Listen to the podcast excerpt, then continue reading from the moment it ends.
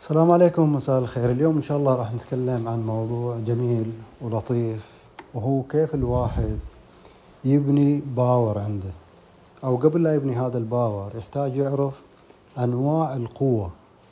أنا الآن كمدرب مثلا أو مدرس يعني ما أتمنى أن يكون عندي power أو قوة أو influence يسموه تأثير على الطلاب أو على المتدربين بحيث أن أنا أقدر أقدم لهم معلومة.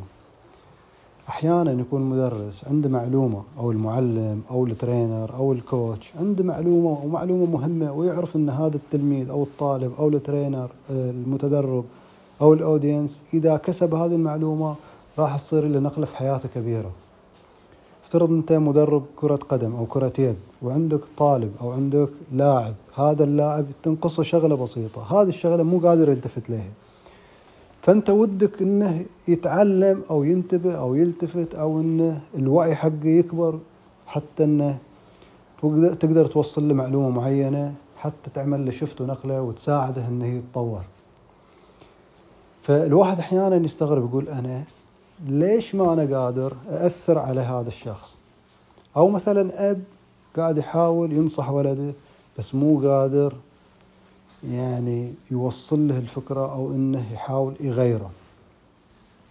طبعا راح أتكلم عن أسباب عن الباور وراح أتكلم عن أسباب بس مو بشكل تفصيلي. طبعا أول نقطة لازم تعرفها إن كل شخص فينا يعني نقدر نشبه عقله بصندوق وهذا الصندوق حاط عليه قفل ومقفل هذا الصندوق. ف مستحيل تقدر تفتح انت الصندوق بدون ما يسمح لك صاحب الصندوق. لو جيت تبغى تعطي شخص معلومة بدون ما هو يسمح لك لو تتكلم ما تتكلم ما راح يسمح لك ما راح يسمع لك آسف. فإحنا بطبيعة الحال يمكن بدون وعي أو لا شعوريا عاملين block أو تقفيل إلى هذا الصندوق. وهذا شيء طبيعي يعني إحنا الحين في زمن مليان إعلانات. حتى إن بعض الدراسات تقول إن إحنا تمر علينا خلال اليوم أكثر من ثلاثة آلاف آه، رسالة إعلانية. سواء كانت في ال social media في الواتساب في الإيميل في التلفون في التلفزيون في اليوتيوب في لوحات اللي في الشارع نمر عليها وإحنا رايحين العمل اللوحات الإعلانية حقت المحلات. فطول الوقت إحنا محطوطين داخل خلينا أقول آه، يعني بؤرة أو داخل دائرة مليانة إعلانات فالواحد بطبيعة الحال عشان ما يصير ضغط على هالدماغ هذا وش يسوي؟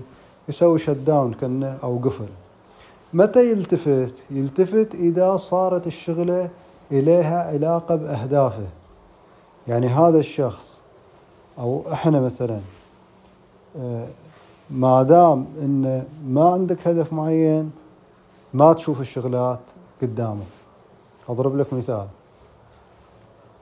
ما دام إن أنت ما فكرت تشتري سيارة معينة هذه السيارة ما تشوفها في الطريق. يوم اللي تشتري السيارة أو تفكر إن تشتري هذا الصنف من السيارات وأنت في الطريق أي واحد يخطف كذا عليك آه، يسوق نفس السيارة اللي في بالك تشوفها. سيستم في الدماغ لما يصير في هدف هذا الهدف. لما يكون عندك خلاص أي شيء له علاقة بهذا الهدف تلمحه على طول وتشوفه بكل سهولة. فأنا إذا عرفت أن الدماغ يتحرك بهذا بهذه الطريقة لازم أنا قبل لا أحاول أقدم معلومة إلى هذا الشخص اللي قدامي المتدرب لازم أستثير اهتمامه حتى يفتح لي الصندوق هذا ويقول لك تفضل. يا تستأذن منه يا تحاول إن أنت تكتشف آه، اهتماماته وتحاول تربط المعلومة بهذه الاهتمامات. هذا واحد. اثنين الآن أنا أبغى أتكلم عن الباور أو القوة أو هذا المتدرب أحيانا يكون عنده قوة وأحيانا يبني يحتاج يبني قوة. اللي أبغى أقوله هنا مو كل power أو مو كل قوة أو وتأثير يقدم المعلومة بشكل يقبلها الإنسان أو يقبلها المتدرب. أو مو شرط أن الواحد لما يكون عنده power أو قوة والسلطة على شخص يقدر يعطيه يوصل له المعلومة حتى لو الظاهر هذا الشخص اللي قدامكم إنه غير سلوكه وانه استقبل المعلومة. أضرب مثال. في المدرسة مثلا خلينا نتصفح أيامنا الدراسية ونشوف أنواع المدرسين اللي مروا علينا. أحيانا يكون في مدرس صاحب قوة. عصبي مثلا أو إنه مثلا شديد أو بنيته الجسمانية كذا شديدة أو إنه شخص ناشف مثلا. هذا عنده قوة. القوة من وين اكتسبها؟ محتمل إنه اكتسبها يا من البنية مالته لأنه أكبر منه. أو لا شخص مثلا عنده power لأنه شخص محبوب. أو شخص لا لأنه خبير. أو شخص لا بس لأنه مدرس صار عنده power هذه الأنواع اللي ذكرتها هي أنواع من ال power يا يعني أن الواحد يكتسب السلطة والقوة من البوزيشن المدرس لأنه مدرس لازم الطالب لأنه طالب يسمعه.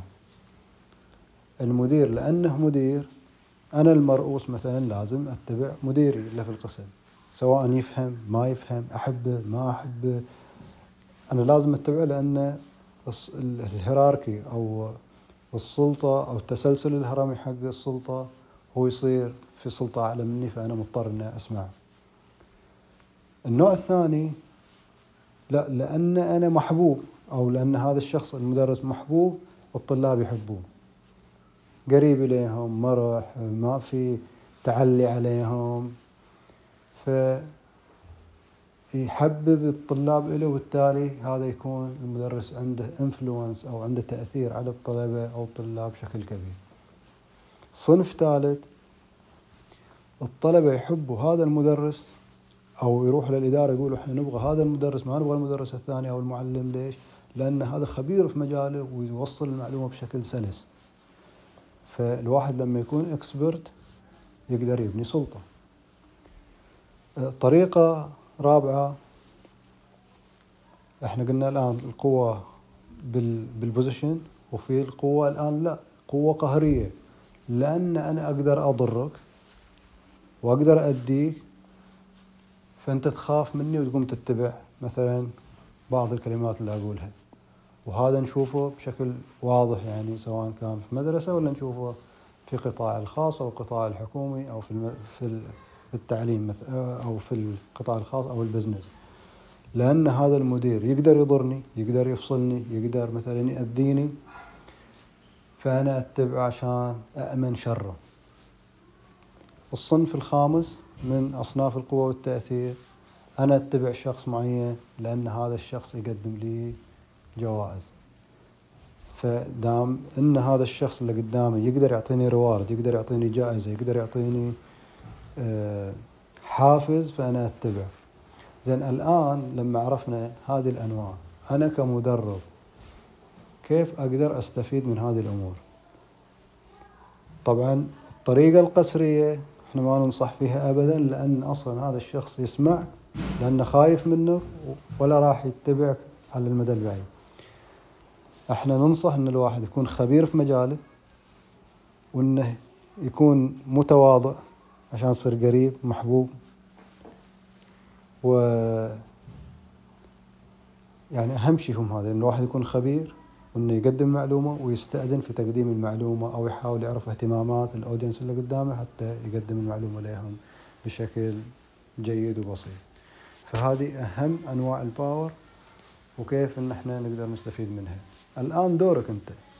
يعني أنت الآن كمدرب لابد تفكر كيف أقدر أنا أستفيد من هذه المعلومة؟ سواء كان على صعيد البيت أو العمل أو التدريب. فأعطي مساحة لذهنك وعقلك أنه يفكر كيف أنا ممكن أستفيد من معلومة كهذه. معلومة أعتقد أنها قيمة وأنا يعني أشوفها بشكل واضح قدامي. في انواع المدراء اللي موجودين في مثلا في قطاع خاص في شركات مدراء أقسام وكيف كل واحد من هذين الليدرز يستخدم قوته بشكل مختلف عن الآخر. ففي عندنا الخبير في عندنا أبو السلطة في أبو القسري في هذه الأنواع ودائما دائما دائما شفناها بشكل متكرر إن صاحب الخبرة صاحب القوة اللي تجيب من الخبرة والمعرفة هم هذين عادة يعني إليهم دور كبير وتأثير على الناس أكثر من غيرهم. ونشوفكم إن شاء الله في مقطع ثاني. وتحياتي في أمان الله.